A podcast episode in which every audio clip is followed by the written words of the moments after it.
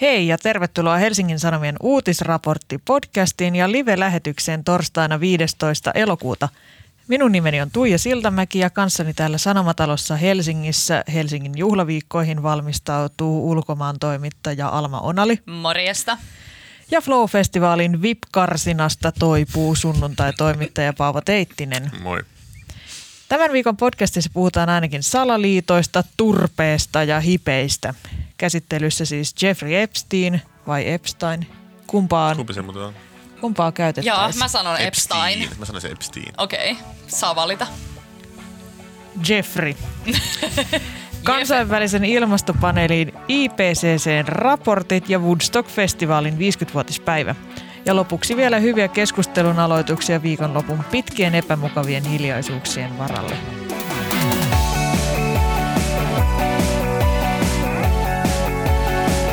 Tervetuloa taas takaisin keskuutemme Paavo. Kiitos paljon. Kuinka elämä on sinua viime aikoina kohdellut? Oikein hyvin. Oikein hyvin. Loma lähestyy. Niin, tietenkin. No niin, mennään ensimmäiseen aiheeseen. IPCC pelottelee taas.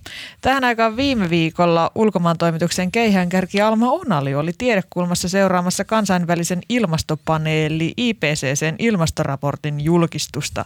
Vuosi sitten IPCC sai ihmiset poikkeuksellisen laajamittaisesti havahtumaan ja huolestumaan maapallon lämpenemiseen ja lähestyvästä ilmastokriisistä. Mutta mitä raportista paljastui tällä kertaa? Silmäterämme ja Alma Onali. No siitä paljastui tämä shokeraava yllätys, että fossiilisten polttoaineiden alasajo yksinään ei riitä, eikä niiden korvaaminen päästöttömillä energialähteillä riitä. 1,5 asteen keskilämpötilan nousemisen saavuttamiseksi tai että se rajoitettaisiin siihen, vaan meidän on mullistettava myös meidän ruokajärjestelmää ja metsätalousjärjestelmää. Ja lisäksi myös lisättävä hiilinieluja jos me halutaan mitenkään onnistua tässä. Tämähän on ollut siis niin kuin pitempään jo tiedossa, mutta tämä maankäyttöraportti yleisestikin oli aika surullista luettavaa. Eli siinä luetellaan kaikki niitä tapoja, joilla ihminen on jo sössinyt ekosysteemit, maaperän viljavuuden ja ilmaston. Ja sitten myös niitä tapoja, joilla ilmaston lämpeneminen jatkossa pahentaa näitä jo valmiiksi tavallaan niin kuin sössittyjä ilmiöitä ja miten näiden ilmiöiden eteneminen omalta osaltaan kiihdyttää ilmastonmuutosta. Eli kyseessä on sellainen itseään ruokkiva kierre. Eli katsaus Sössinnän historiaan oli viime viikolla tarjolla. Ja sen tulevaisuuteen myös. Ja synkältä näytti. Synkältä näytti kyllä. Kerrotaan nyt kuitenkin tähän väliin lyhyesti. Eli viime vuonna hallitusten välinen ilmastonmuutospaneeli IPCC julkaisi lokakuussa 2018 Global Warming of 1,5 erikoisraportin. Siinä käytiin ennen kaikkea läpi sitä, että millaisia vaikutuksia tällä puolentoista asteen nousulla verrattuna esiteolliseen aikaan on elämää maapallolla ja millaisilla keinoilla lämpeneminen olisi mahdollista rajoittaa puolentoista asteeseen. Ja tämä puolitoista astetta perustuu Pariisin ilmastosopimukseen, jossa maat sitoutui toteuttamaan sellaisia toimia, jolla lämpeneminen saadaan pidettyä selvästi alle kahdessa asteessa, joka on vähän sellainen – raja, että sitten jos se menee yli, niin sitten ei ole kellään enää kivaa. Mutta ei, ei mene tässä vaiheessa siihen, että miten se Pariisin ilmastosopimus meni noin niin kuin omasta mielestään, mutta joka tapauksessa tämä vuoden 2018 raportti oli monelle tosi iso herätys, josta esimerkiksi ilmastoveivi-kampanja sai alkunsa ja ilmastolakkoilevat koululaiset on toistuvasti viitannut siihen – mutta tällä kertaa IPCC on nyt ottanut hampaisiinsa tämän maankäytön. Miksi se on niin tärkeää? No, maankäyttö tarkoittaa siis sitä, että millä tavalla ihminen käyttää tämän maapallon pinta-alaa ja siinä kasvavia ja eläviä olentoja hyväkseen. Ja mm, sitten siihen kuuluu kaikki tästä maaperän käytöstä koituvat päästöt ja sitten nielut ja sitten muut niin kuin siihen liittyvät asiat, kuten monimuotoisuuden tila ja kaikki tällainen. Eli Tähän... esimerkiksi Amazonin sademetsän hakkaaminen, onko se niin kuin se maankä- on maankäyttö niin kuin niin kuin par excellence? Kyllä vaan. Ja eli siis me puhutaan maataloudesta ja metsätaloudesta ja sitten esimerkiksi bioenergia liittyy tähän myös hyvin vahvasti. Ja tämä on tosi olennainen osa-alue tämä maankäyttö siksi, että noin neljäsosa ihmiskunnan tuottamista kasvihuonekaasupäästöistä ö, tulee tältä maankäyttösektorilta.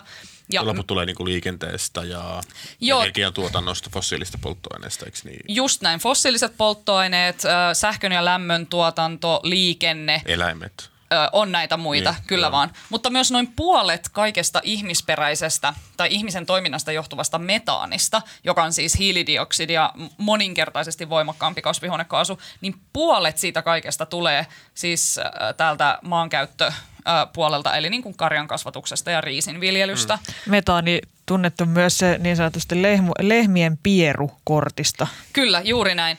Ja sit, mikä tässä raportissa on niin jotenkin silleen, niin kuin, mitä se nosti esille, niin on se, että ihminen on ottanut käyttöönsä yli 70 prosenttia maapallon pinta-alasta.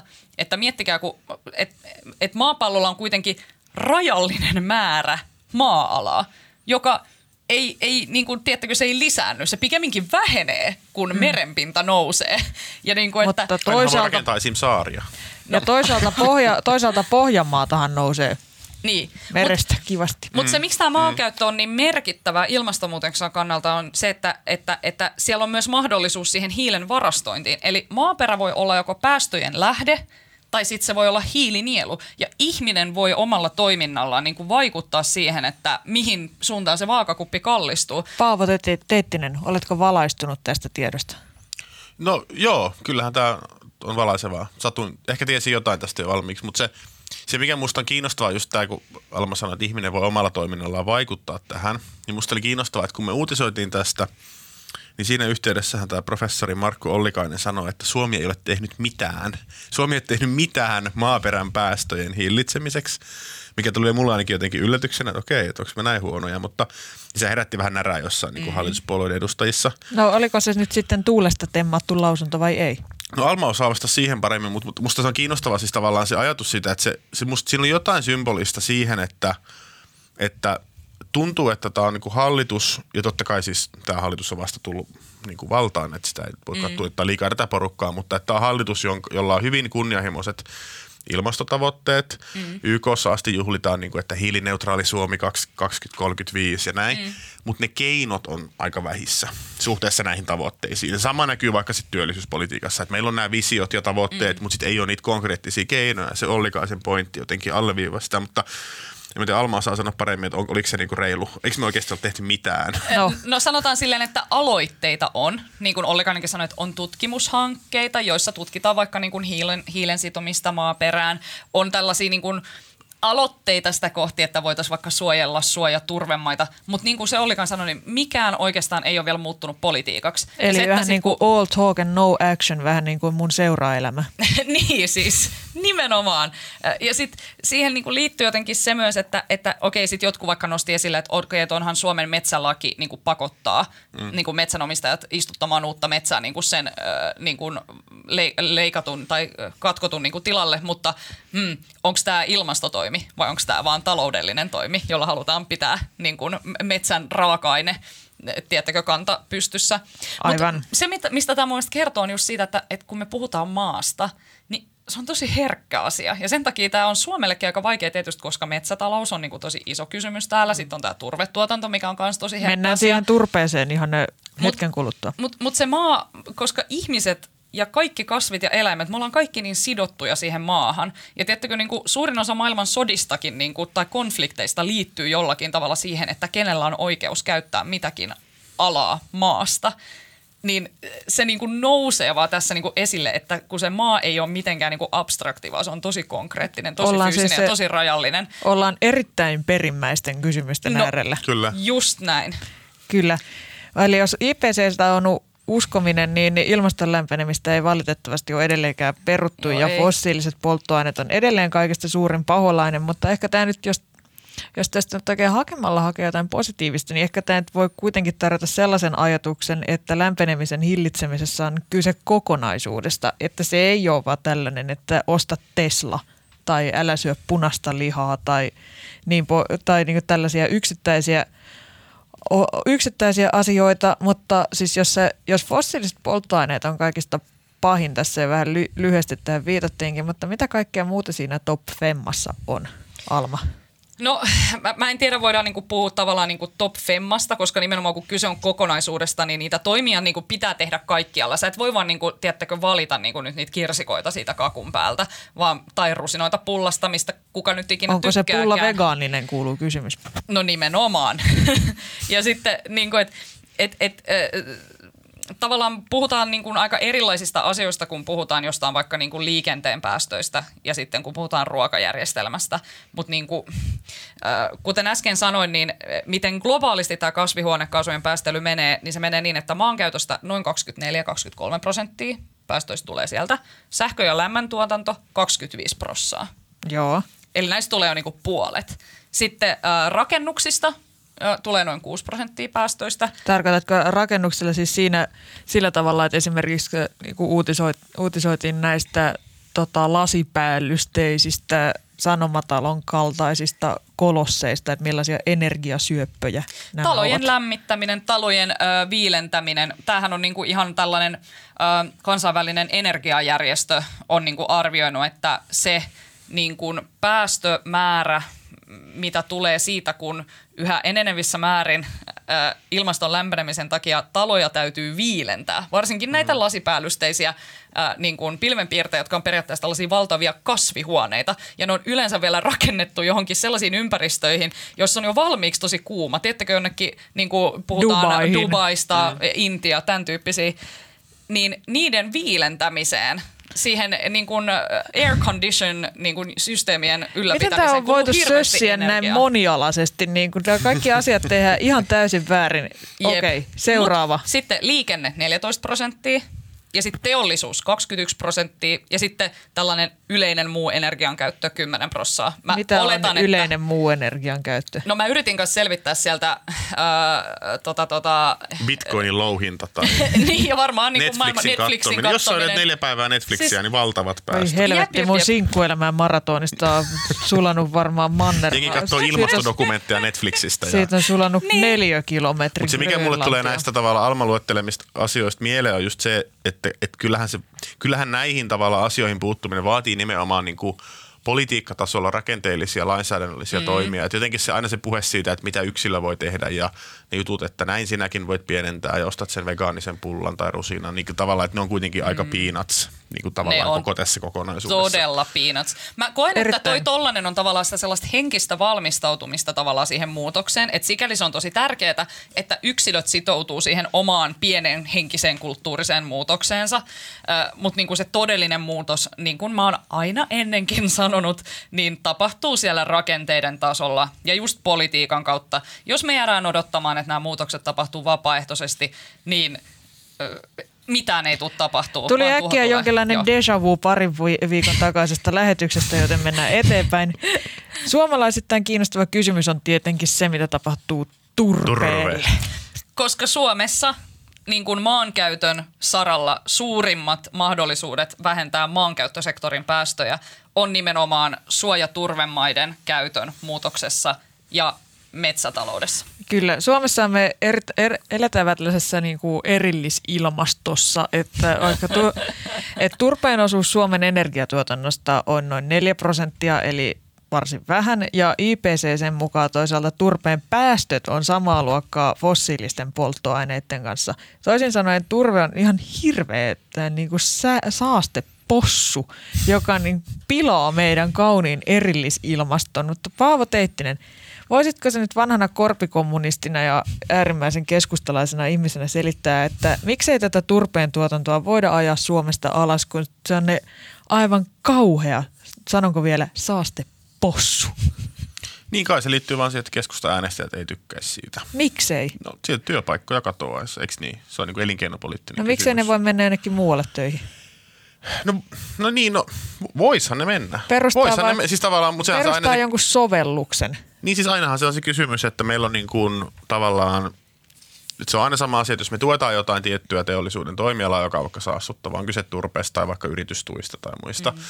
niin jos sä vedät ne tukimuodot pois tai vaikka kiellät turpeen, tietysti se on niin kuin hyvin äärimmäinen keissi, niin sitten tietenkin ne ihmiset menettää työpaikkaansa, jotka on ollut siitä toimialasta riippuvaisia, mutta toimivassa taloudessa niin kuin niiden pitäisi jollain aikavälillä löytää niin kuin töitä jostain muualta, ja semmoisia töitä, jotka on ehkä meidän talouden kannalta tuottavampia, ilmaston kannalta kestävämpiä ja muuta. Mä oon kuullut, että esimerkiksi sairaanhoitajia tarvittaisiin tosi paljon.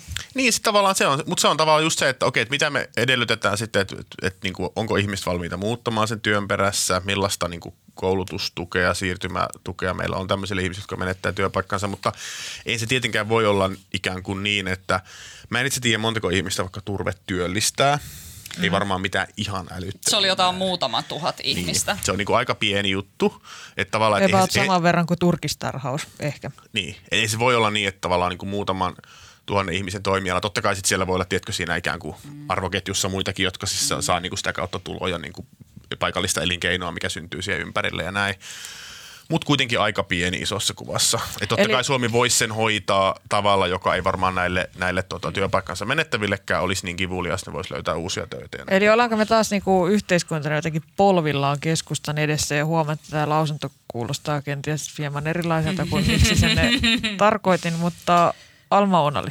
Siellä mä, on ollut käsi pystyssä jo hyvän aikaa. Koska tässä, kun mä aiemmin puhuin siitä, että, että kuinka tämä maa ja maan omistaminen on niin kuin herkkä asia, ja siitä tulee eka mieleen, että jotkut tällaiset niin kuin suuremmat konfliktit. Tässä on kyse ihan samasta asiasta, mm. että on ihmisiä, jotka on saattanut esimerkiksi niin kuin, tiedättekö, sukutilan perinnässä saada haltuunsa suomaita ja turvemaita. Suomi on niin kuin tavallaan niin kuin Suomessa on prosenttiosuudelta kaikkein suurin, tiedättekö, niin kuin, siis maailman soistunein maa. Mm, ollut kyllä. ainakin aikoinaan. Tietysti täällä on raivattu suota niin paljon pelloksi viimeisen vuosisadan aikana, että mä en tiedä pitääkö tämä enää paikkansa, mutta niin kuin lähtökohta on ollut se, että Suomi on ollut maailman soistunein maa. Ja se, että sä nyt vaan satut omistamaan sellaista maata, joka on suojaturvemaata, ja yhtäkkiä joku tulee sanoa sulle, että sä et saa millään tavalla taloudellisesti hyödyntää näitä sun maita, vaan ne täytyy kaikki suojella ja sä et saa mitään niistä raivata, niin onhan se vähän niin kuin epäreilu vaan silleen sit sanova, että no keksi jotain, mutta kyllä tämä on sellainen asia, että yhteiskunnan nimenomaan pitää tulla vastaan mm. niin kuin näitä peltojen omistajia siinä, että jonkinlainen korvausmekanismi tulee sille, että he jättää ne pellot käyttämättä. Siis yr- Joo, yritätkö sinä et ymmärtää näitä saastuttavia hirviöitä täällä? Se, tota, mun me, mä, mä ajattelin, helposti voisi ajatella niin, että okei, turpeesta ei päästä ikinä eroon niin kauan kuin kepu on vallassa. Hmm. Mutta mä luulen, että tässä on enemmän semmoinen niin kuin – Nixon menee Kiinaan niin kuin efekti, että tavallaan, että Kuulosti et, jonkun tosi omituisen vitsin alulta.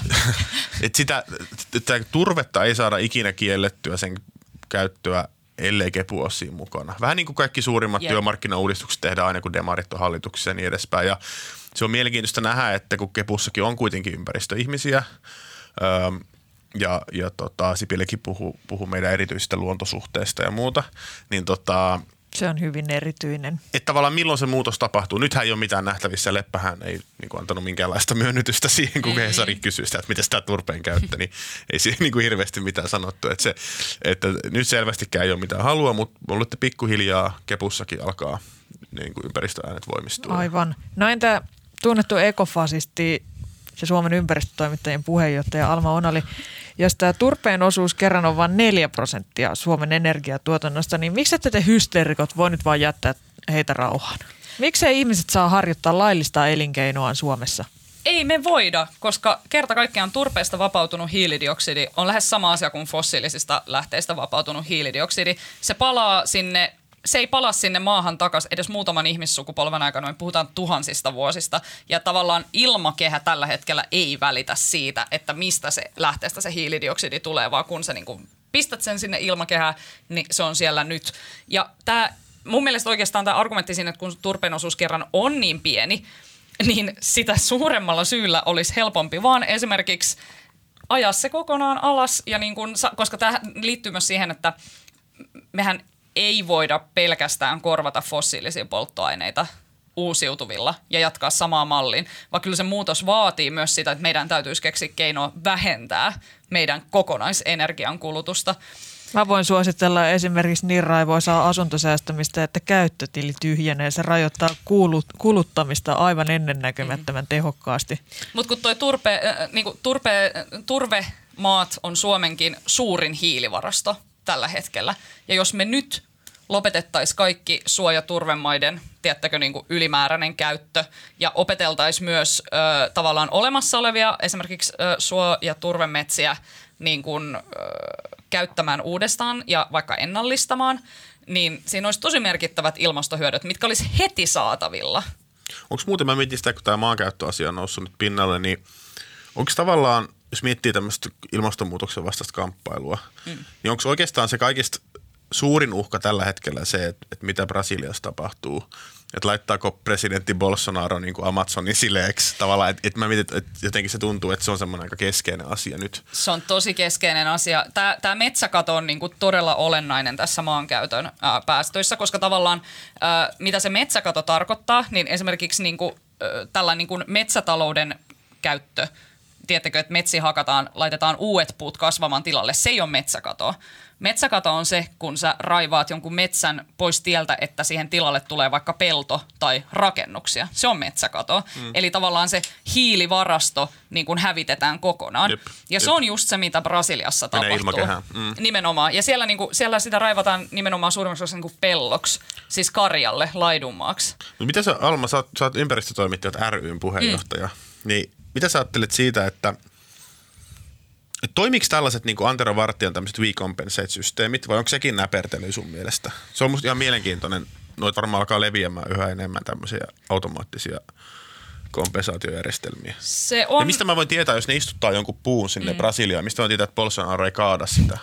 Niin, tämä onkin se missä ongelmallinen on, Missä on kompensoijan kuluttajan suoja? Niin. Niin, pitää olla joku tällainen, niin kuin, että tietysti niin kuin pitäisi jotenkin luottaa siihen, että nämä ää, yhtiöt olisi jotenkin ää, niin kuin, ää, transparent, niin kuin läpinäkyviä sen toimintansa kanssa ja toimittaisi jonkinlaista todistetta siitä, että no niin, tässä näettekö tässä tämän puun istutin. Mutta tietysti Bolsonaro nyt on sellainen pääperkele, että ei ihan oikeasti sen Iso päätä saatana. ei varmaan niin kuin saa kääntymään ainakaan millään niin Mutta onko se, onko se järjestelmät sun mielestä niin kuin, onko se niin kuin hyödyllisiä? No ne on, sanotaan näin, että tässä vaiheessa ihan kaikki askeleet niin kuin oikeaan suuntaan on hyödyllisiä.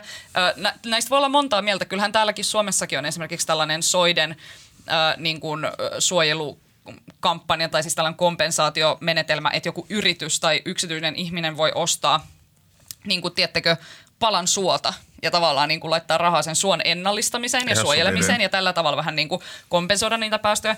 Mutta mun mielestä on aika tärkeä myös se kritiikki siinä kompensaatiohommassa, että onko se oikeastaan vaan tällaista niin kuin viherpesua, että tavallaan me voidaan jatkaa tätä päästelyä täällä, kun me vähän niin kuin istutetaan lisää poita täällä, mutta se mun mielestä ainakaan se ei ihan mene niin kuin yksi yhteen. Niin. Mutta onhan se tärkeää, mm. Eli... että mennään sitä kohti. Mutta mä sanoisin vain, että tässä hetkessä on vielä liian aikaista niin kuin nähdä – että, että mikä se niin kuin näiden tällaisten kompensaatio, ö, sijoitusyritysten niin kuin, ja yhdistysten niin kuin todellinen ö, painoarvo on, koska niin kuin, tällä hetkellä kuitenkin ö, valtaosa maailmasta vielä jotenkin nojaa niin vahvasti sinne fossiilisiin. Eli Antero Vartija, jos olet kuulolla, niin odotamme sel- selontekoa siitä, että minne tarkalleen aiot, ottaa, aiot istuttaa puita ja voit ottaa yhteyttä ihan muutenkin.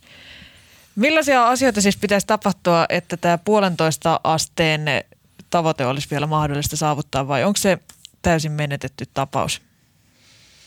No tota, se on mahdollista. Se, se, se mikä oli niin kuin ehkä näiden IPCC-raporttien niin kuin sellainen positiivinen viesti, niin on se, että on mahdollista Mutta. Ää, niin kuin, ää, päästä, lopettaa ilmaston lämpeneminen siihen 1,5 asteeseen, jos kaikki tähän mennessä esitetyt keinot otetaan heti käyttöön ja tehdään radikaali niin kuin jotenkin täyskäännös siinä, miten inhimillinen elämä äh, on järjestetty tällä planeetalla. Heti, heti, tämän, heti tämän lähetyksen aikana heti. otetaan meinaaks, käyttöön. Meinaaks pitänyt... heti, niin kuin, että seuraava hallituskauden aikana vai niin kuin heti? Ei, vai? se heti tarkoittaa, niin kuin, että se olisi pitänyt aloittaa jo viime vuosikymmenellä. tai siis sille, että se heti on niin kuin sille, että nyt heti, koska... Milloin se tulee se raportti, että aika loppu? Se ei varmaan tule koskaan, koska sitten jos sellainen raportti tulee, tavallaan, okei, okay, nyt mä paljastan teille pienen salaisuuden, okei, okay, se aika on varmaan jo In mennyt, mutta niinku, sitähän ei saa sanoa ääneen yleisen yhteiskuntajärjestyksen niinku, takia.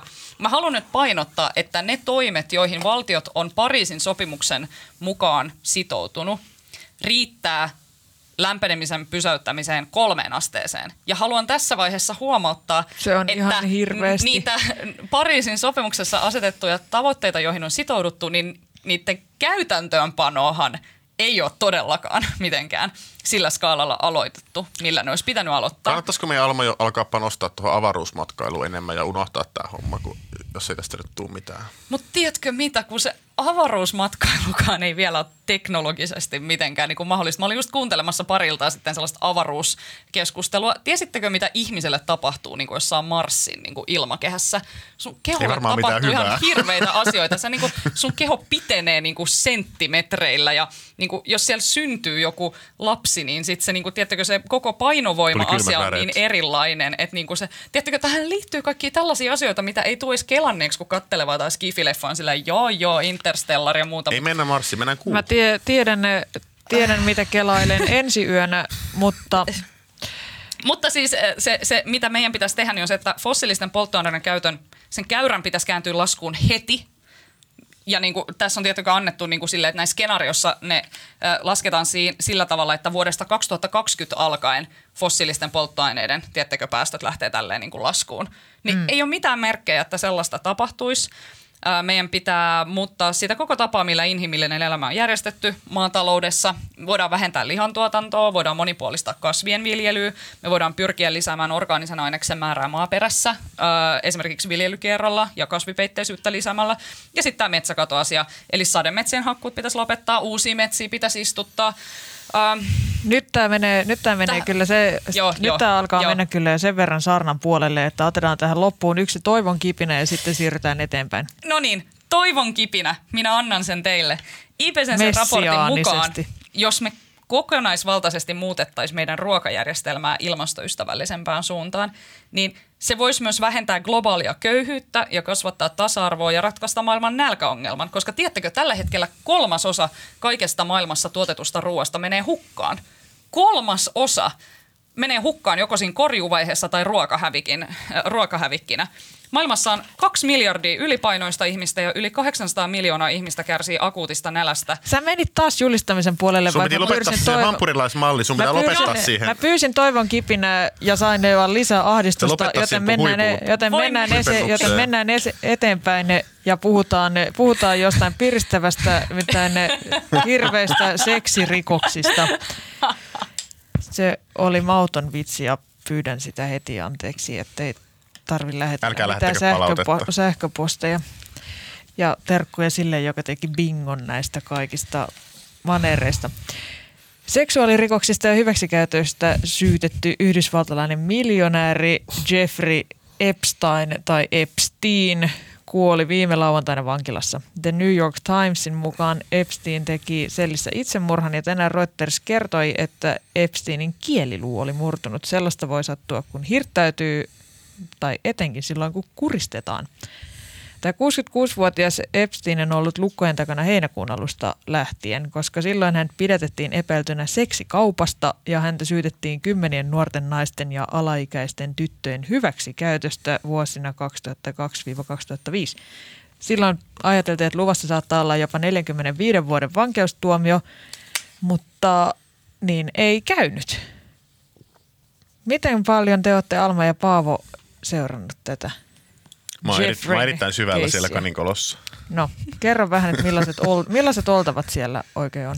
No tämä on, tämä on musta kiehtovaa, koska tämä vaikuttaa siltä, että tämä on niin kuin tosi elämän salaliitto, jossa siis joukko niin kuin rikkaita, hyvin vaikutusvaltaisia ihmisiä on pyörittänyt niin kuin kansainvälistä seksikaupparinkiä. Ja siihen Kiristääkseen niin kuin, rahaa? Vai ei, ei välttämättä, mennään siihen, mennään siihen hu- myöhemmin. Vai ihan vaan huvin vuoksi. Mennään siihen myöhemmin, mutta mm. tavallaan se itse operaatio, sitten siihen, niin kuin siihen on yhdistetty niin kuin kuninkaallisia, presidenttejä, pääministereitä, muita poliitikkoja, yritysjohtajia, tiedemiehiä, niin kuin tavallaan tämmöistä niin kuin globaalia elittiä. Se, se on hyvin kiehtova sen takia, että, että aika harvoin niin kuin, ö, kun puhutaan niin paljon kaikista salaliit- salaliittoteorioista ja meillä viuhuu kaikkia kreisiä viime aikoina, niin kuin pizzakeittiä, mm. QAnonia ja muuta, niin tämä vaikuttaa niin kuin oikealta salaliitolta, mikä tekee sitä jotenkin karmivaa tavallaan. Vaikuttaa ja vaikuttaa ja vaikuttaa. Entä, entä Alma? Tämä on kyllä tosi karmea. Mä aloin myös raportoimaan tästä Jeffrey Epsteinin niin kuin keisistä silloin ö, tota, heinäkuussa, kun se pidätettiin ö, ensimmäisen kerran ja ö, alkoi niin kuin selviämään tämä koko vyyhti hänen ympärillään. Tai siis ei selviämään. Ihmiset hän on tiennyt. sakenemaan. Ihmiset hän on tiennyt. Ihan niin kuin 2000-luvun alusta alkaen se on ollut julkinen salaisuus, että Jeffrey Epstein tykkää liian nuorista tytöistä, mutta tähän mennessä jotkun kummat voimat ovat häntä suojelleet siltä, että hän ei ole ikinä joutunut vastuuseen niistä. Tai se sai sen tuomion. Tota, Se oli sellainen Niin. pikkutuo, pikkutuomio. Pikkutuomio. Siitä tuli, ka- siitä tuli syyteneuvottelu ja 13 kuukautta. Joo, ja, se, li- mm. ja se, se, ei tullut todellakaan mistään seksikaupasta, vaan se oli, se oli tämmöinen niin alaikäisiin kohdistuva prostituutiorikos. Siis se oli tavallaan aivan mitätön niin kuin, tuomio siihen. No ei nyt kyllä rikoksen- mitättömältä niin, mutta rikokselta tuomio oli mitätön verrattuna siihen Se oli- niin kuin rikokseen. Joo, ja sehän tavallaan liittyy koko tämä tavalla, että okei, miksi tämä vaikuttaa, niin kuin, mikä tässä on niin outoa, niin on just se, että... Hyvin lyhyesti me käydään tämä keissi läpi kohta ihan kunnolla.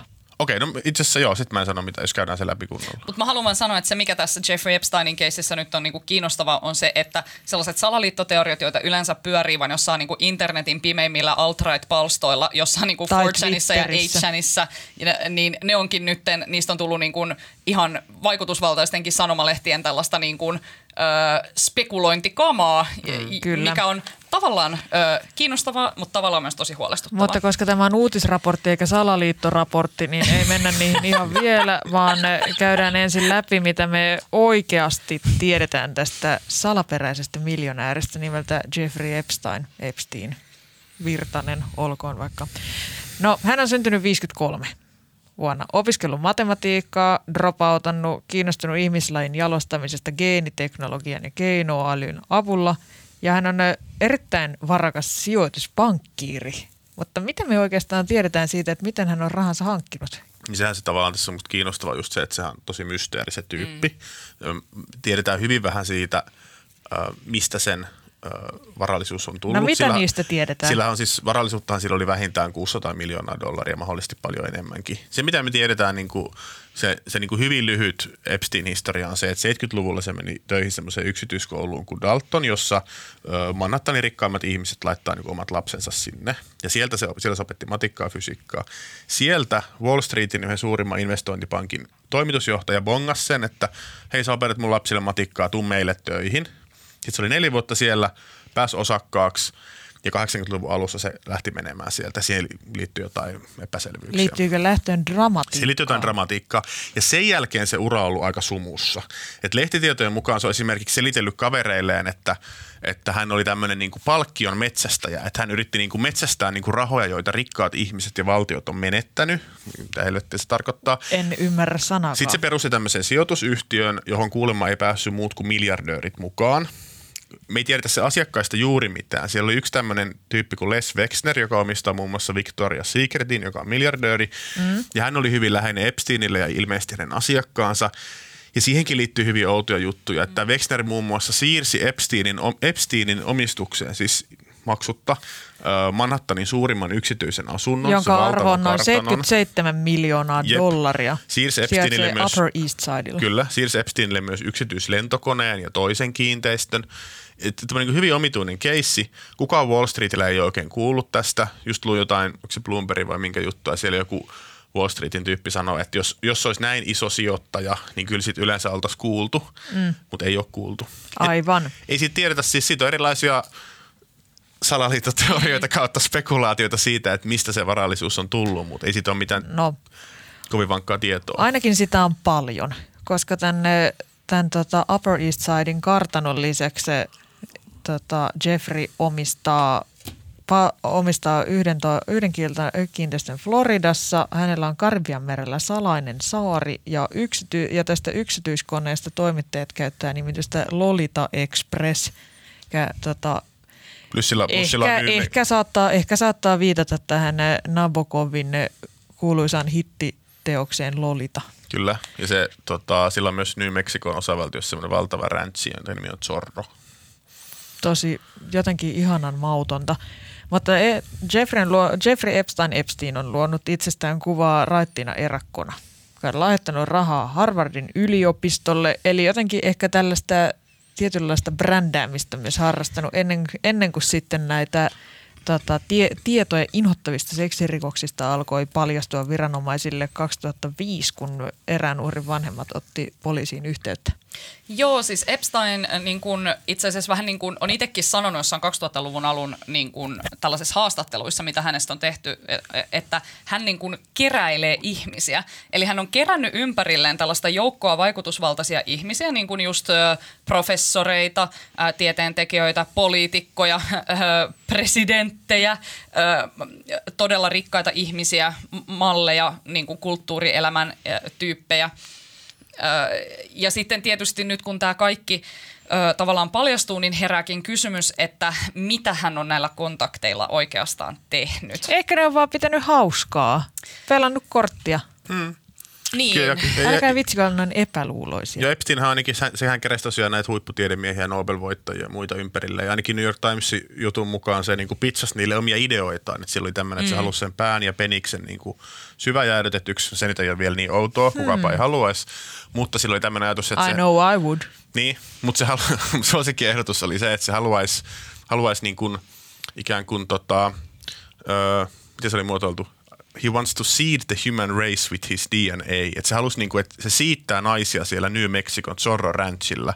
Jotenkin sitä kautta niinku, sitten koko ihmisrotu saa Jeffrey Epsteinin geenejä se tämmöisiä niin normaaleja, normaaleja suunnitelmia, mitä sä voit pitsata sun tutulle Harvardin, oksettaa, Harvardin Nobel-palkitulle fyysikolle. Se... Epstein. Koska se, mikä tässä niin kuin koko hommassahan on niin kuin raskauttavinta, on se, että hän on 2000-luvulla näissä kartanoissaan siis pyörittänyt tällaista niin kuin alaikäisiin ö, tai hyvin nuoriin ö, tyttöihin kohdistunutta niin kuin seksirinkiä, johon on hänen itsensä lisäkseen äh, siis liittynyt äh, myös muita ihmisiä, joiden nimiä tavallaan ei ole niin kuin sinänsä tullut julkisuuteen, vaikka on väläytelty kaikenlaisia, esim. Äh, ihan englannin prinssi Andrew on ollut niin kuin, äh, epäiltynä tällaisista äh, niin tai ei ole rikosepäilyä, myös. Ei se, ei se ole rikosepäilyä avattu sitä kohtaan, mutta se se, se on niin kuin mainittu tavallaan tässä yhteydessä. Aivan on ja siellä on mainittu myös Bill Clintonia, ja, joka siis on ollut siinä koneessa muun muassa Lolita Expressissä. Ja mm. He ovat olleet Donald yhdessä Trumpia myös Afrikassa. Mutta se, sehän tavallaan tästä just, että okei, että miksi tämä vaikuttaa, miksi puhutaan, että okei, tämä on salaliitto näin. Okei, no se oudo juttuhan on tavallaan se, minkä Miami Herald paljasti tota, alkuvuonna, on se, että silloin 2007 ö, Poliisilla ja syytteellä oli 53-sivuinen haastehakemus valmiina, jossa oli erittäin raskaita liittovaltiotason syytteitä ihmiskaupasta, seksikaupasta. Näin olisi laittanut sen niin kuin telkien taakse niin kuin loppujakseen. Kymmeni, yhtä... Kymmenien vuosien mm. Jep, ja tuomioita oli, väläyteltiin. oli kymmeniä uskottavia todistajia. Se oli tosi vahva keissi. Ja yhtäkkiä tulee tämmöinen sopimus syyttäjien kanssa. Kaikki liittovaltiotason syytteet tiputetaan, tulee ihan kevyitä osavaltiotason syytteitä. Ja se, mikä siinä on oudointa, on se, että – siinä sopimuksessa annettiin syytesuoja muistaakseni neljälle nimetylle Kyllä. ikään kuin rikoksen osalliselle henkilölle. Mitä jos, se tarkoittaa? Siis, eli siellä oli tavallaan poliisi ja syyttäjä tiesi, että oli rikoksen osallisia henkilöitä, jotka oli tavallaan nimetty ja he sai kaikki syytesuojan tässä. Mitä, eli immuniteetti. Eli, eli, eli heitä, heitä, ei voi, heitä ei voi syyttää no, tässä mitä rikoksesta. mitä järkeä tuossa? No se, niin, niinpä. Mutta se vielä oudompi juttu on se, että siinä main, lisä, lisäksi annettiin syytesuoja kaikille mahdollisille ei-nimetyille rikokseen osallisille, jotka voit niin kuin mahdollisesti tulevaisuudessa selvitä. Ei kuulosta, mikä on täysin kreisiä. Ei, ei kuulosta, ei, ei kuulosta missään niin tapauksessa tehdä. ollenkaan epäilyttävältä, eikä ollenkaan epäilyttävältä kuulosta myöskään se, että tämä, joka oikeudessa 2005 edusti uhreja, eli syyttäjä Alexander Ako, niin se sopi... Akosta. Akosta. Alexander Akosta. Joo. Mm. Niin hän on nykyään Trumpin hallinnon työministeri. Tai se erosi tämän takia, mutta Joo. oli. Oli, oli. Trumpin hallinnon työministeri. Joo, se, Akosta oli silloin... Ja nimet väärin ja faktat väärin. Tämä Akosta, menee aivan ilmiömäisen Akosta oli se, oli se tota, kai se termi taitaa olla osavaltion oikeusministeri, mm. se, se, tota, joka antoi sen, hyväksy sen tota, sopimuksen. Ja nythän tosiaan tavallaan, kun Epstein kuoli, en tiedä oliko se itsemurha vai kuristettiinko vai mitä siinä tapahtui – Sivumennen sanoi Epsteinin, pois. Epsteinin entinen sellikaveri siellä tota, New Yorkin vankilassahan on tämmöinen nel, neloismurhasta syytetty entinen poliisi. Te ette nyt ollenkaan pysy tässä kronologiassa. Niin, jota, pysytään, pysytään kronologiassa. Halusin, se on kyllä ihan, se on jo aivan myöhäistä. Mutta mennään nyt, käydään nyt vielä lyhyesti läpi tämä, että mitä tässä, mitä tässä niin tänä kesänä oikein tapahtui. Että mistä, tota, mitä tämän jälkeen on tapahtunut, kun heinäkuun alussa – tuli tämä syyte alaikä, alaikäisten, alaikäisten seksuaalisesta hyväksikäytöstä ja seksikaupasta. Muun muassa FBI murtautui tänne tota, tänne Manhattanin kartanoon ja löysi satoja valokuvia alastomista tai puolialastomista naisista. Oli, osa oli hyvin nuoren näköisiä, näköisiä. Kassakaapissa oli CD-levyjä, joissa luki tyylikkäästi tyttöjen alastonkuvia. Oli lappuja ja viestejä, joissa oli uhrien nimiä ja yhteystietoja. Alma. Joo, siis tämä oli, tää oli se, kun mä kesän alussa tavallaan raportoin tästä ja siitä, että mitä sieltä sen kartanosta löytyy ja miten tämä keissi on edennyt. Mun mielestä tämä oli niinku yksi niistä kummallisimmista asioista, että jos sä niinku oot pyörittänyt jotain tällaista niinku lasten hyväksikäyttörinkiä, niin miksi ihmeessä sä jätät siitä jotain todisteita sun kassakaappiin, missä on niin kuin ihmisten nimiä, niin kuin mahdollisesti myös muiden kuin näiden uhrien nimiä. Ja tavallaan silloin mä mietin vaan, että mitä ihmettä, että tämähän näyttää ihan siltä, kun Epstein jotenkin itse lavastaisi itteensä vaan niin kuin syylliseksi. Tai jos Mut on varma, toisaalta, ettei jää kiinni. Niin, tai niin. sitten onko myös se, että on tarvittu, koska tämä on se yksi salaliittoteorian tavallaan osa, että on tarvittu todisteita niin kuin ihmisten – raskauttavista kanssakäymisistä nuorten tyttöjen kanssa sitä varten, että voidaan kiristää heitä. Ja toki niin kuin, että jos haluat kiristää jotakin, niin kyllähän sulla pitää olla niin kuin jotain matskua, niin millä se, sä voit kiristää niitä. Niin se, että miksi ne on kotona, mä se liittyy myös siihen, että, että siis Epstein hän varmaan ajattelee, että hän on niin kuin lain yläpuolella. Että niin, pitää, niin, pitää muistaa, että, se, että silloin kun se sai tämän Kreisin sopimuksen ja se tuomittiin, niin joka ikinen päivä se sai lähteä sieltä va- vankilasta Floridassa, ajaa omaan toimistoonsa, jossa se tapasi näitä tyttöjä sen tuomion aikana – et se, mm. se ei varmaan niin kokenut, että hän on missään hirveässä vaarassa. Niin. Tästä tavalla, että tämä, mitä äskettäin tapahtunut, niin tämähän osittain lähti purkautumaan siitä, kun Miami Herald julkaisi, olikohan se viime, viime, viime syksynä tai Joo. joskus viime mm. vuonna jutun, jossa Etsi käytiin läpi näitä, näitä vanhoja uhreja. Joo, ne etsi, se etsi uhreja ja se tavallaan kertoi yksityiskohtaisemmin, että miten Crazyn diilin Epstein oli saanut. Mm. Ja siitä lähti semmoinen niin kuin tavallaan julkisuusmylly, mutta myös New Yorkin syyttäjälaitos alkoi tutkimaan tätä uudestaan. Hän sanoi tiedotustilaisuudessa käytännössä, että tämän jutun, että tämä juttu auttoi heitä. Että tuli yep. uusia uhreja ja tavallaan siitä se lähti niin kuin se mylly pyörimään. Tota, Kyllä. Ja se, joo, sano vaan. Niin, ei, ei sano, sano. Siis mulle tulee tästä vaan mieleen, että, että kun todellakin tämä keissi rupesi aukeamaan sen äh, Miami Heraldin niin kuin, äh, ansiosta, eli siis hyvän tutkivan journalistisen työn niin kuin, avulla.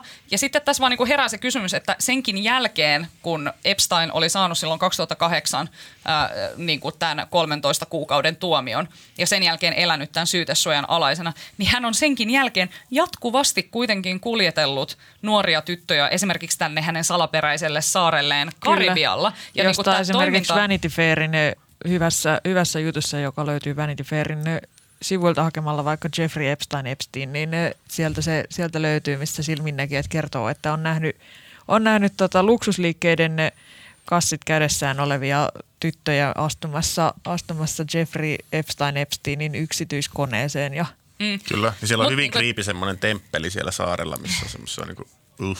Tai siis Eps... Joo, tai semmoinen niin kuin, outo, niin kuin, siellä saarella, saaressa on, saarella on semmoinen niin kuin, mitä missä sitä kutsuisi, semmoinen rakennus, joka on koristeltu vähän silleen. Joo oudon, oudolla tavalla. Vaikuttaa joltain rituaaliuhraus. Siis Epsteinilla oli muutenkin tosi erikoisia sisustusmieltymyksiä, että hänellä oli muun muassa äh, tällainen Vanity Fairin toimittaja 2000-luvun alussa kävi hänen kartanossaan ja raportoi, että siellä oli muun muassa äh, eteiskäytävän seinälle ripustettu tällaisia niin kuin, äh, tekosilmiä, jotka oli kaikki niin kuin omassa, omassa niin kuin kehyksessään. Ne oli Englannista siis tällaisille niin kuin, niin kuin silmänsä menettäneille, menettäneille sotilaille. Partaa niin kuin, tota, tota, tehtyjä tekosilmiä, joita Epstein on sitten keräillyt. Plus, että siellä no, oli myös pianon päällä, pianon päällä täytetty musta puudeli. Ja Epstein oli sille toimittajalle vaan sanonut, että, että kukaan sisustussuunnittelija ei suosittelisi niin kuin, käyttämään täytettyä koiraa sisustuselementtinä, mutta hän haluaa, että ihmiset miettii, mitä se tarkoittaa, kun joku täyttää koiran. Ja se toimittaja siinä tekstissä vaan sanoo, että musta tuntuu, että se tarkoittaa sitä, että Epstein saa aina viimeisen sanan. Voiko laittaa, hei, voiko laittaa hetkeksi tuon foliohatun päähän? Anna mennä. Mä olin juuri ehdottomassa sitä, että... Mennään syvälle voidaan, kemikaalivanoihin. Mm. Että ihan, ne, ihan hetkeksi voidaan, ne, voidaan tässä vielä sy, syventyä siis se tavallaan... Paavo, kerro. Mä, Mikä sua tää, siellä nyt polttelee? Niin tämä tavallaan viittaa siihen, mihin, tai, tai, tai liittyy siihen, mihin Almakin äsken viittasi. Eli sitä on niin kuin esiintynyt jotenkin Jenkkimediassa niin kuin muutamia selityksiä, että, että mistä siinä Epsteinin hommassa on tavallaan kyse. Yksi on se, että se on pyörittänyt tämmöistä niinku, uh, Bernie Madoff-tyyppistä niinku pontsihuijausta. Mä en ymmärtänyt sanaakaan Eli, siitä, eli se, on- mitä se, sä just se, sanoit. se kerää rahaa sijoittajilta ja ikään kuin maksaa niin kuin vanhoille sijoittajille uusilta sijoittajilta saaduilla rahoilla. Eli se on tavallaan rakentanut tämmöisen niin kuin pyramidi, Pyramidihuijauksen. pyramidihuijauksen, että se on tavallaan sitä kautta tullut rikkaaksi. Mutta se ei ole oikein järkevä selitys, koska se on sitten romahtanut ja näin. Mm. Ja toinen selitys on se, nyt mennään sitten sinne kemikaali syvälle sinne vanaan, on, on se, että Epstein oli jotenkin kytköksissä joihinkin tiedustelupalveluihin. Ja tämä liittyy siis siihen, että Epstein, tämä Alexander Acosta, tämä joka antoi teille tämän sopimuksen, niin jen- Jenkkimedian, äh, ihan siis ihan laatumedioiden äh, mukaan, on niin kuin, niiden lähteiden mukaan Akosta olisi sanonut joskus niin kuin, kauan sen keissin jälkeen, että hänelle kerrottiin, kun siltä kysyttiin, että miksi annat sille tämmöisen järjettömän diilin tämmöiselle seksikaupparinkiä pyörittävälle ukolle, niin se sanoi, että hänelle kerrottiin, että Epstein kuuluu tiedustelulle ja niin kuin back off, että tämä ei niin kuin kuulu sulle. Näin, okei. Okay. Okei, Se, on niin yksi, se on yksi selitys. Entä Sitten- tämä tota, entä tää murha, itsemurha homma? No se, sit se olisi varmaan, niin en, en tiedä, mutta siis Tavallaan se liittyy siihen salaliittoteoriaan siinä, että jos... joku, on, joku on halunnut se hengiltä, että se ei puhu ja kerro ketään muita siinä hommassa tavallaan ollut mukana, Niin. eikö niin? Niin. Mutta sitten se kolmas, kolmas tavallaan se salaliittoteoria liittyy just tähän kiristämiseen, mistä Alma puhuu. Ja siinä on tavallaan mielenkiintoista se, että kun FBI meni sisään sinne sen Manhattanin kartanoon, niin ne on kertonut, että ne löysi sieltä videotallenteita, joissa oli sellaiset nimet kuin, että nuori, sitten siinä oli nimi plus nimi, niin kuin vaikka nuori Anna-Liisa plus Tuija Siltamäki. plus joku. Et, et tavallaan se viittaa siihen, että siellä on niinku nauhoja, joissa, joilla niinku mahdollisesti nämä, esimerkiksi nämä tytöt harrastaa seksiä joidenkin miesten kanssa, mm. eikö niin? Ja siitä on uutisoitu, että sekä tämä sen yksityinen rituaaliuhraussaari, että se Floridan kämppä oli täynnä kameroita. On niinku täysin mm. niinku, et, et, et kyllähän se niinku herättää Nämä kysymyksiä, varmaan että... ihan laillisiin tarkoituksiin Et siellä. siinä tavallaan se, se, se teoria on tavallaan ollut se, että se on kerännyt kiristysmatskua ja sitten nämä rikkaat ihmiset on, on ikään kuin lainausmerkeissä sijoittanut sen hetkirahastoon, joka ei oikeasti ole mikään rahasto, vaan niin rahanpesuoperaatio. Mutta Se, mikä niin kuin sitten vaan tietysti näissä salaliittoteorioissa on niin kuitenkin se, että ne vaan synnyttää aina uusia salaliittoteorioita ja oikeastaan herättää enemmän kysymyksiä kuin vastaa mihinkään, koska tästäkin sitten herää kysymys, miksi ja kenen, kenen tavallaan, onko Epstein mukaan sitten toiminut yksin vai mikä se on se joku salaliitto, joku kansainvälinen Bilderberg kakkonen, joka hänen takanaan toimii. ja siitä on paljon puhuttu, että, hän ei, niin kuin, että hänellä oli tämmöinen niin, niin sanottu tota, tyttöjen hankkija, tämmöinen Ghislaine Maxwell-niminen tota, brittinainen, joka on ollut tavallaan mm. siinä mukaan, jota ei nyt löydetä niin kuin mistään. Ja minä haluaisin huomauttaa tässä, koska olen va- vastuullinen podcast-emäntä, niin tässä on myös sellainen puoli, että kun salaliittoteorioista tulee tarpeeksi suosittuja, mm. niitä, joita, le- niitä levitään ne erilaisilla sosiaalisen median vihasivustoilla, kuten Twitterissä. Mutta sitten kun niistä, ne saa tarpeeksi huomiota, niin media kokee voimakasta painetta, että niitä pitäisi reagoida. Ja mm. että joko niitä pitäisi, joten, joko pitäisi selvittää, että mistä niissä on kyse tai jotenkin ampua niitä alas, mutta otetaan ihan lyhyet kommentit. Mitä te olette mieltä? Miten niihin pitäisi reagoida? Pitääkö ottaa salaliittoteoriat käsit- mediassa käsittelyyn vai ei? No No, Nopeita vastauksia. Nopea vastaus on se, että, että, että on absurdi ajatus, että maailmassa että, että niin kuin vaikutusvaltaiset ihmiset ei voisi niin kuin, ö, esimerkiksi pyörittää jotain niin kuin seksikaupparinkiä salassa ja pyrkiä pitämään sen salassa. Pitääkö salaliitoista kertoa kyllä vai ei? Mutta mut mikä, se on, mikä on sala, siis salaliitto? Siis et jos, jos, jos on ukko, joka on pyörittänyt kansainvälistä seksikaupparinkiä ja sen himasta löydetään ö, niinku videotalletet, jossa lukee nuori nimi plus nimi, ja me tiedetään, että sen kämpät on täynnä videoita, kuka ei tiedä, mistä se rahat on tullut, niin on niinku salaliittoja ja sitten on salaliittoja. Et, et kyllähän sun pitää katsoa sitä niinku näyttöä, tiedätkö? Et eihän, musta Niin. on niinku, et, kyllä musta on legitiimiä niinku pohtia mm. sitä, että mistä ne rahat on tullut, mm onko siinä mahdollisesti ollut joku kiristysaspekti, niin kuin mm. mitä helvettiä, koska se on niin outoa mm. ja on niin ikään kuin, se ei ole tosiaan mitään keskustelufoorumin juttua, vaan siellä on niin kuin, niin kuin liittovaltiotason tutkinnat Eli päällä. ja katsotaan, eli katsotaan kokonaisu- kokonaisuutta ja mm. näyttöjä. Alma Onali. No, äh, mä lähinnä toivoisin sitä, että niin kuin tässä peräänkuuluttaisin sitä, että viranomaiset ensinnäkin tekisivät työnsä suoraselkäisesti, mutta sitten niin mun mielestä tämä laajemmin tämä koko keissi mun mielestä niin kuin liittyy sellaiseen yleiseen yhteiskunnalliseen, tiedättekö, niin kuin eetokseen. Että se, että Jeffrey Epsteininkin tästä niin kuin luonteen laadusta toimittajat, sen lähipiiri, poliitikot, lainvalvojat, kaikki on tiennyt, Tulee mitä se Harvey- tekee. Harvey Weinstein. Harvey Weinstein, va, niin kuin vaikutusvaltainen, rikas ö, mies, joka on piireissä, ö, saa sikailla niin paljon kuin haluaa ja silti kukaan, kaikki heittää siitä jopa julkista läppää ja silti kukaan ei tartu siihen. Niin mun mielestä tämä on niin kuin se myös tämän asian niin kuin pöyristyttävin puoli, että vaikka siellä olisikin joku salaliitto, niin miten voi olla, että kaikki on vaan ummistanut silmänsä siltä ja sitä ei voi mun mielestä enää tapahtua. Tai ei niinku ihan kaikki, mutta isoilta osin. Niin. Ja sen, tuomio, sen tuomion jälkeenkin sehän pyöri edelleen niissä piireissä, että ei sitä niinku Niin. hylätty, ei se ollut mikään niinku Jep. hylkiö sen jälkeen. Lähden lo- lopuksi haluan vielä esittää tällaisen jeesustelevan näke- näkemyksen siitä, että, että miten, ne, miten muuten näitä pitäisi sittenkin kä- käsitellä ja suhtautua. Että nythän mekin täällä ongelmallisesti viihde käytetään nä- näitä oikeuden ihmisten tragedioita ja te, niin kuin mehustellaan näillä salaliittoteorioilla ja löydetään na- yhteyksiä True Detectiveen, niin eikö teitä edes hävetä? Paavo. Niin, no ehkä katsotaan nyt, mitä, mitä tästä kehkeytyy, että ei mua, ei mua hävetä. Musta tästä on hyvä puhua ja, ja tota, Yhdysvaltain oikeusministerihän ilmoitti sen jälkeen, kun se Epstein löydettiin kuolleena, että kenenkään rikoksiin osallist, osallistuneiden ei kannata niin kuin, ottaa nyt iisisti, vaan me niin kuin, aiotaan saattaa teidät vastuuseen. Et mä luulen, että tässä aika piankin alkaa tulla ehkä uusia nimiä. Just näin. Ja sit me, Alkaa sit me ehkä nähdään, että niin kuin, mi- mistä tässä on niin kuin, ollut kyse. Alma, hävettääkö? Aina. Hyvä. Kolmas aihe, 50 vuotta Woodstockista. Legendaarinen... Kevyt aihe. Te olette, Anteeksi. te olette jorissun niin pitkäpiimesti, että le- Anteeksi. tästä lähetyksestä tulee kahdeksan tuntia pitkä. Legendaarinen rockfestivaali Woodstock alkoi tasan 50 vuotta sitten. Neljän päivän aikana lähes puoli miljoonaa nuorta kävi White Lakein kylän niityillä katsomassa muun muassa sellaisia nyttemmin ikonisia esiintyjiä, kuten The Who, Santana, Janis Joplin, Jefferson Airplane, Jimi Hendrix ja niin edelleen. Woodstockia on muisteltu viime aikoina erittäin näyttävästi eri medioissa, muun muassa Hesarin Jukka Peteen pitkässä erikoisartikkelissa, jonka, joka, on, fe- joka on meidän sivuilta luettavissa. Ja Woodstock on edelleen tällainen festivaalin ikoni ja hippiliikkeen symboli ja siksi me puhumme siitä tänäänkin, koska kukapa ei rakastaisi hippejä. Alma ja Paavo, kuinka paljon te olette viimeisen 50 vuoden aikana kaivanneet takaisin Woodstockiin? Paavo, laita puhelin pois. Mä oon kaivannut sinne ihan tosi tosi paljon, koska Ootko? mä en teininä muuta tehnytkään kuin, niin Mä en kuin ole kaivannut ikinä.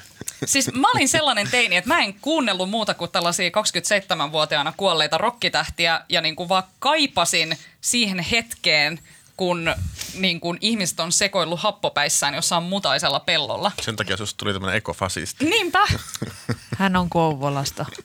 Paavo, eikö, sua, eikö yhtään ne happopäissä ja hippien kanssa sekoileminen kiinnosta? Ei ole kyllä kiinnostanut. Mm. Jotenkin se ei Miten tullut. sä oot Niin, välttynyt niinpä. tältä? Jep. Koska mä luulen, että tämä on tällainen ihan yleinen sana, mutta no, mut päästään siihen kohtaan. Woodstock siis herättää edelleen, kuten tästäkin kuulemme, valtavia intohimoja ja paljon kiinnostusta. Mäkin käänsin eilen hätäpäissäni jonkun kulttuurin deskissä jonkun Reutersin eh, liikkiksen tarinan siitä, että Woodstock-levyn kannessa oleva pariskunta on edelleen yhdessä ja asuu Aa. edelleen samoilla seuduilla. Ja sitä luettiin- sitä, siihen ne Reuters ei ottanut kantaa. Ja sitä luettiin ihan kauheasti, vaikka se oli mun mielestä maailman epämielenkiintoisin asia, koska mulla ei ole minkäänlaista lämmintä suhdetta Woodstockiin. Koko asia on ollut mulle aina täysin yhdentekevä. Tai sit sä oot vaan ihan muutenkin vaan tollanen pahatar, eikä mikään Se- lämmin kosketa sun sisintä. Se pitää paikkansa. Miksei, mikä, mikä, tö, mikä Woodstockista tekee niin mar- merkittävän? Yhteiskunnallisesti ja henkilökohtaisesti Alma Onali. No Woodstock symboloi kuitenkin kaikkea sellaista vapautta ja rakkautta ja sellaista tietynlaista niin kuin anarkistisen yhteiskunnan rauhanomaista järjestäytymistä. Eh, Se niin kuin liittyy jotenkin siihen, että 60-luvulla nousseen hippiliikkeen tavallaan, se on, Woodstocki pidetään ensinnäkin hippiliikkeen huipentumana. Ja se, sitä pidettiin sellaisena asiana, että nuoret pystyivät luomaan jotakin kaunista ilman, että virkavallan tai viranomaisten piti, niin kuin, tiedättekö, millään tavalla ottaa osaa niin kuin sen järjestämiseen tai sitten sen äh, niin kuin jälkipuintiin. Ja se symboloi sellaista samanlaista utopian toteutumista niin kuin. Nyt me puhutaan 60-luvun lopusta. Tiedätkö, 50- ja 60-luku oli sellaista toiveikkuuden aikaa, sellaisen kulttuurisen Mä optimismin muistan aikaa. sen hyvin. Sä muistat sen hyvin nimenomaan.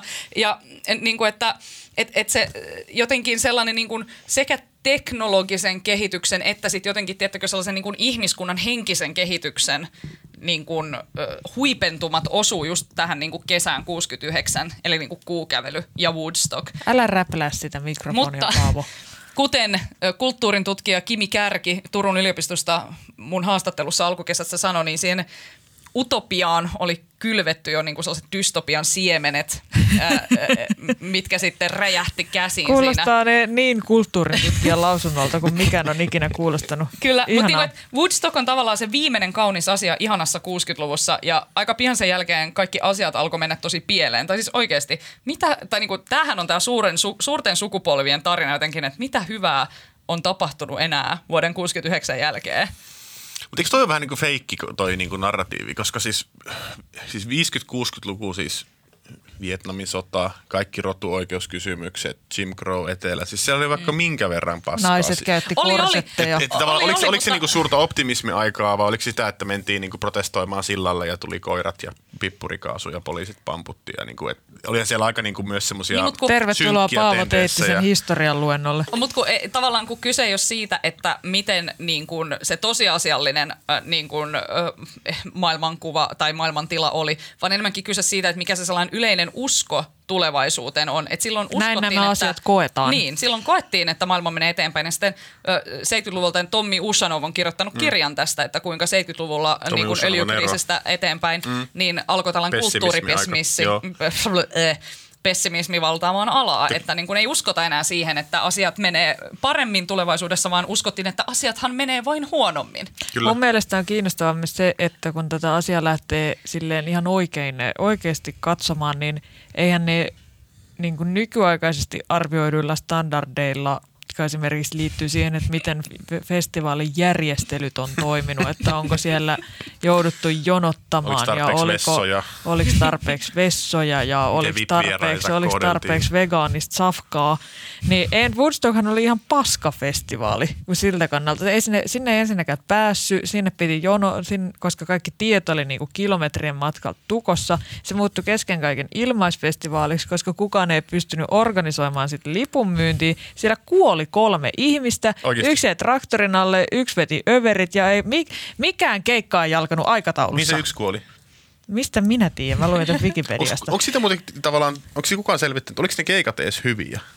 Siis, Kaikki oli varmaan niin hapoissa, että ei ne edes tiennyt. Se on subjektiivinen kysymys, että onko ne keikat hyviä, koska esimerkiksi tämä erittäin tunnettu, äh, mistä tuli yksi tällainen Woodstockin tavallaan määrittäviä hittejä, tällainen Freedom-niminen biisi. Mä en nyt muista sen se menee? artistin nimiä. No siis se menee silleen, että se äijä rämpyttää kitaraa ja vaan laulaa Freedom, Freedom. Niin kuin, ja se johtuu siitä, että hän oli heittänyt jonkun kolmen tunnin mittaisen Mennään keikan. eteenpäin. Silloin alkoi biisit loppuu, sen piti vaan improvisoida jotakin ja sitten se improvisoi tällaisen Freedom-biisin Kuulostaa ihan niinku- painajaismaiselta. Mä ikinä menisi tuollaiselle festivaalille. Ja siitä huolimatta niin kuin Woodstock on edelleen joku sellainen niin kuin aivan ihmeellinen maaginen symboli, joka niin kuin Mm. inspiroi edelleen ne festi- festivaalikulttuuria ja sitä, että millaisia festareita jotenkin pitäisi olla ja millainen tunnelma siellä pitäisi olla. Ja se voi tuntua ehkä niin kuin hieman kaukaiselta, jos on esimerkiksi viime viikonloppuna ollut Flow-festivaalin vippikarsinassa sikailemassa niin kuin Paavo Teittinen. Mm, Mitä näit näin. siellä? Oliko kaukaiselta. Woodstockin henki läsnä?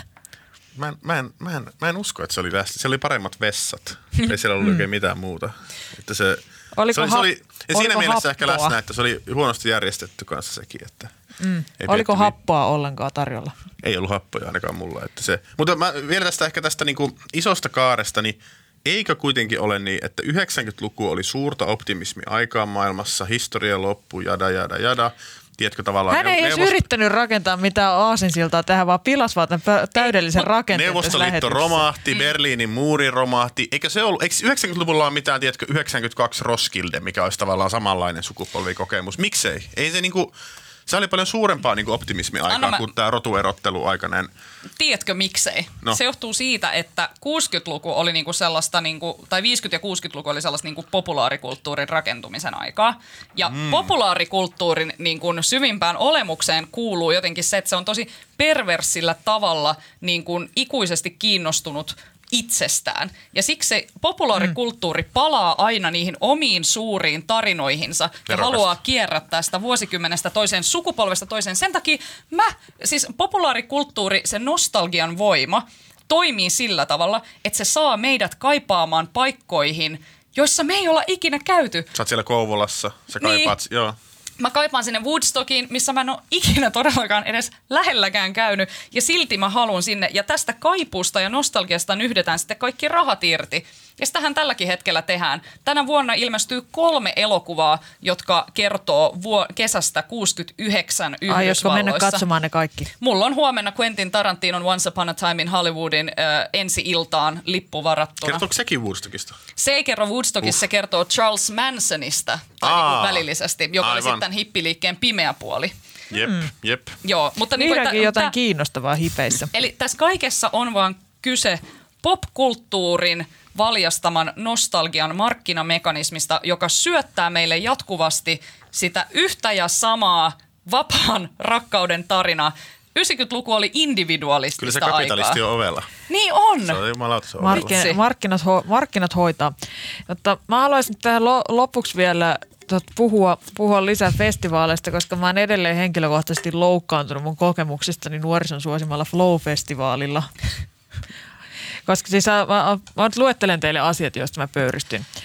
Ensinnäkin se valtava litran Oatly-tötterö siellä jossain Oatly-kiskalla. Toinen oli Nordea Balloon Stage, sitten Iittala Vintage Bar, sitten oli joku Lumokotien Mutta miksi piste. tötterö oli huono? Mikä siinä Se on naurettavaa, että siellä on joku ka- valtava kauramaitosponssi ja sitten sellainen niin kuin metrien, metrien korkunen pahvitötterö. Mun mielestä siellä, se oli hauskaa. ei ollut Joo, hauska, joo. oli kamala. Jatka, jatka. Pink Spaceissa oli noloja iskulauseita se, seinillä. Sitten Taimimpalan keikalla mun eteen ryysi joku, se, joku idiootti ottamaan selfieitä ilman paitaa. Sitten varmaan se, minä. Ei ollut. Mä tarkistin. Ruusujen ke- Suomen parhaan bändin Ruusujen keikalla, niin kuin se eto, et, niin kuin huomattavan edes sitä la, niin kuin kohti lavaa, rynni sellaisia niin kuin ih- ihmisiä, jotka sen sijaan, että ne olisi jotenkin juhlinut tai pitänyt kivaa siellä, niin se on nyrpeänä, kunnes oli aika ottaa selfie, jolloin kaikki on silleen, ää, ihanaa, olla festareilla. Se, siellä oli, se oli ihan. Ollaan Ruoka oli kallista, kalja oli kallista, kaikilla oli unikkovaatteita. Ja joo, mä tiedän, että ei ole mikään pakko poistua kotoa, jos vihaa kaikkea, mutta en kyllä enää aiokaan. Eikä ollut edes happoja. Ei todellakaan. Mulle, mulle tuli siitä vaan se, sellainen tota, oi, itseäni viihdyttääkseni sitten niin kuin mietiskelin tätä, mietiskelin tätä niin kuin valtavaksi paisunutta Flow-festivaalia. Mä tulin si- siihen tulokseen, että ei se ole enää mikään tota, niin kuin musiikkifestivaali varsinaisesti. Se on paraati, jossa esitellään ne kuluttamiseen perustuvaa identiteettiä. Niin kuin täysin läpikotaisin sponsoroidussa ympäristössä niin kuin valtavan ready kauppakeskuksen vieressä on käynnissä joku sellainen ihmeellinen performanssi, jossa niin kuin esitellään, esitellään tällaista niin kuin vastuullista tofua syövää ja uffilla shoppailevaa kaupunkilaista elämäntapaa. Nerokasta. Eikö se reaktorille ollut kans joku tämmönen, niillä oli kans joku tämmönen vastuullista elämäntapaa korostava? Tuli, tuli mieleen näistä sponsseista. Reaktorillakin oli joku, että kuinka paljon sinä kulutat johonkin sinne. Joo, ja siellä oli myös sellainen, siellä oli myös sellainen koje, että mihin ne, niin kun ka, näissä järkyttävän kalliissa 03 ka- kaljoissa oli sisä, niin sisältyi pantti, niin sen sijaan, että sen olisi palauttanut tiskille ja saanut sen euron pantin takaisin, niin sen saa laittaa sellaiseen laitteeseen, jolla, se, jolla istutetaan sitten puita. Siinä Brasiliaan, missä Bolsonaro kaataa ne. Niin. Mutta toi on kiehtovaa. Siis toihan musta nerokas kiteytys, että siis eikö se flown ikään kuin korkein muoto ole se, että se siirtyy sinne rediin. Se, olisi, Se on niinku siellä. se tapahtuu ihan hetkenä minä hyvänsä. Siis mun täytyy sanoa, että vaikka olen kanssasi tiety, niin kuin täysin tällaisena ekofasistina täysin samaa mieltä kanssasi kaikesta, mitä äsken sanoit, niin mä kävin lauantaina Flowssa kaikkea mun ä, aiempia vastalauseitani huolimatta, niin menin sinne ja mä rakastin ruotsalaisia naisia, jotka siellä esiintyi. Seina Bosei ja Robin, aivan loistavat keikat. Ruotsalaiset mä naiset. nautin niin kuin, niistä äh, musiikkiesityksistä, joita mä näin. Ja mä niin kuin Keikat oli tietoisesti hyviä, blokkasin- ihmiset oli hirveitä. niin, mutta siksi mä tietoisesti blokkasin kaiken muun mun ympäriltä vaan pois. Kävin katsomassa todella hyviä festivaaleja, siis niin kuin keikkoja, ja totesin vaan, että niin, tämä on yhä se minulle tärkein asia, kun vaan pidän jotenkin silleen, tiedättekö, tarpeeksi laput silmillä, että ei lähde mukaan siihen kaikkeen muuhun. Ehkä siitä, saa jonkun, ehkä siitä saa jonkun seuraavan asutrendin Flow-festivaalille. Laput Semmoinen silmille. kypärä, missä ei näe mitä, sä näet Se vaan olisi- eteen. Ja Se olisi täydellinen. Paavo, kerro sun kokemuksista siellä VIP-alueella. Se palaat siihen jatkumaan. Mä oon hyvin, mä oon hyvin utelias, koska mä Se- vaan siis- silmäilen sitä kaukaa. Siellähän siis kohdellaan ihmisiä huonosti. Ensinnäkin se on tungettu sinne jonnekin. Järkyttävää. Se on tungettu sinne jonnekin perälle. Ja si- sinne ei tietenkään, että sinne tehdä mitään keikkoja tai mitään sellaista. Se on käytännössä niin kuin samaa kuin Näkee vaan humaltuneita ylemmän keskiluokan toimihenkilöitä. Nimenomaan. Se on, se on niin kuin toimihenkilö Twitter on siellä. Se, tota, sehän on siis käytännössä vähän niin kuin se normialue, mutta vähän korkeammalla, jotta ihmiset tuntee itse kävelemistä. Kävelee Ihanaa, vähän että siinä on tällainen niinku symbolinen hierarkia olemassa. Joo. Ja siellä, on, ja, Symbolis-maantieteellinen. siellä on siis sisävessat. Se on se niinku iso juttu. Ei mitään ilmasta, ei ilmasta viinaa, ei ilmasta ruokaa, sisävessat. Ihan suuri kusetus. Aivan siis. Ei, oliko Woodstock, Woodstockissa kohdeltiin varmasti paremmin? Aivan, ta- aivan Vippi. taatusti. Mä haluaisin päättää tämän. Koska Woodstockissa kukaan ei ollut toisen yläpuolella. No oli- Eikä oli tullut varmaan- mitään oli false jotkut. imagination Mä luulen siitä. kyllä, että toiset saattoi olla korkeammalla kuin toiset, jos tiedätte mitä tarkoitan sen kahdeksannen jointin jälkeen. Mutta mä haluaisin kiteyttää, kiteyttää tota tänne suuren, fo, suuren festivaalikeskustelun sitaattiin Nuoren voiman mainiosta Flow-festivaalia käsittelevästä esseesarjasta, jossa tämä essen kirjoittaja esittää näkemyksiään fe- tämän Flow-festivaalin kaljan hintapolitiikasta – Yksi ei riitä humaltumiseen, mutta hinta saa pohtimaan toisen ostamista aina sen verran pitkään, että edellisen vaikutus on jo ehtinyt haihtua. Tämä on, minun, fe, tämä on mun festarikesä niin kuin yhdellä virkkeellä. Mä taas suosittelen välttämään Flow-festivaalille menoa, jos se on noin kamalaa. Sano se niille 160 eurolle, joilla ostin kahden päivän lipun. Siirrytään suositteluihin. Alma. No itse asiassa tähän äskeiseen äh, keskusteluun liittyen, niin mitä mä nyt suosittelisin, niin mä Pysymään todella niin mua kuin- kotona. Niin, mä todella vaikutuin näistä ruotsalaisista äh, naisartisteista, keitä näin siellä Flowssa. Eli siis äh, äh, ruotsalais-gambialainen Seina Bossei ja sitten Robyn, joka on tällainen nelikymppinen uuden niin kuin renessanssin tehnyt Ei pidä sekoittaa siis. Robiniin siihen suomalaiseen. Ei, ei, vaan tämä on Joo. nimenomaan Robyn. Mä kuulin ehkä 200 vitsiä tuosta Robin, Robin tuosta flowssa ja sekin vitutti mua tosi paljon. Mutta jos mä nyt sitten suosittelisin, niin mä suosittelen ää, niin kun ensinnäkin etsimään Robynin keikoilta live-videoita, koska se Mimmi on ihan mielettömässä niin kuin jotenkin keikkakunnossa. Sillä on aivan upeat tanssimuuvit. Se on niin kuin yhdistelmä sellaista niin kuin androgyyniä, aerobikkia ja niin kuin todella sellaista ihanaa diskoheruttelua sekoittavaa performanssia ja sitten se samalla laulaa ja pitää hauskaa. Ne sen livevedot on aivan uskomattomia. Mä suosittelen etsimään äh, Robynin siis livevideon käsiin. Ja Esimerkiksi Primavera-festivaalilta viime toukokuusta. Kyllä. Ja sitten toinen, mitä mä suosittelen, niin suosittelen äh, katsomaan äh, Seina Bosein I Owe You Nothing-biisin videon, joka ainakin mulle oli tosi sellainen äh, voimakas kokemus. koska Oliko se on samaan voimauttava aikaan, kokemus? No, tietyllä tavalla kyllä. Siinä on sellaista tietynlaista niin kuin ylpeyttä ja kunnon sellaista niin kuin periksi antamattomuutta, mikä on jotenkin tosi raikasta mun mielestä niin kuin pohjoismaisessa kontekstissa. Ää, suosittelen lämpimästi Seina Bosei, I Owe You Nothing. Kiitos, Paavo Teittinen. Sen jälkeen, kun on katsonut näitä Robinin keikkavideoita, niin voi katsoa True Detective ykköskauden, yksi parhaista TV-sarjakausista ikinä, jossa on vähän semmoisia Epstein-mäisiä viboja, karmiva. Nyt on aika mauton rinnastus. Tässä on Vähän oikeita, oikeita uhreja on. Vähän semmoinen, tota, sekin perustuu tosi tapahtumiin, se True Detective ykköskausi. Se, äh, muistaakseni, onko se New Orleansissa, jossain Jenkki etelässä kuitenkin tämmöinen, niin kuin, siinä käsitellään myös tämmöistä pedofiilirinkiä. Se on hyvä, katsi Kyllä, katsoa. ja siinä esiintyy, siinä tota Matthew McConaughey Ihana esittää Matthew McConaughey. maailman seksikkäintä spurgua. Joo. Ja Woody Harrelson on myös siinä. Se on tosi hyvä. Mä en näe mitään Kakkoska- muuta kuin kakkoskausi Matthew oli McConaughey. aivan siitä, skeidaa, sitä siitä ei puhuta.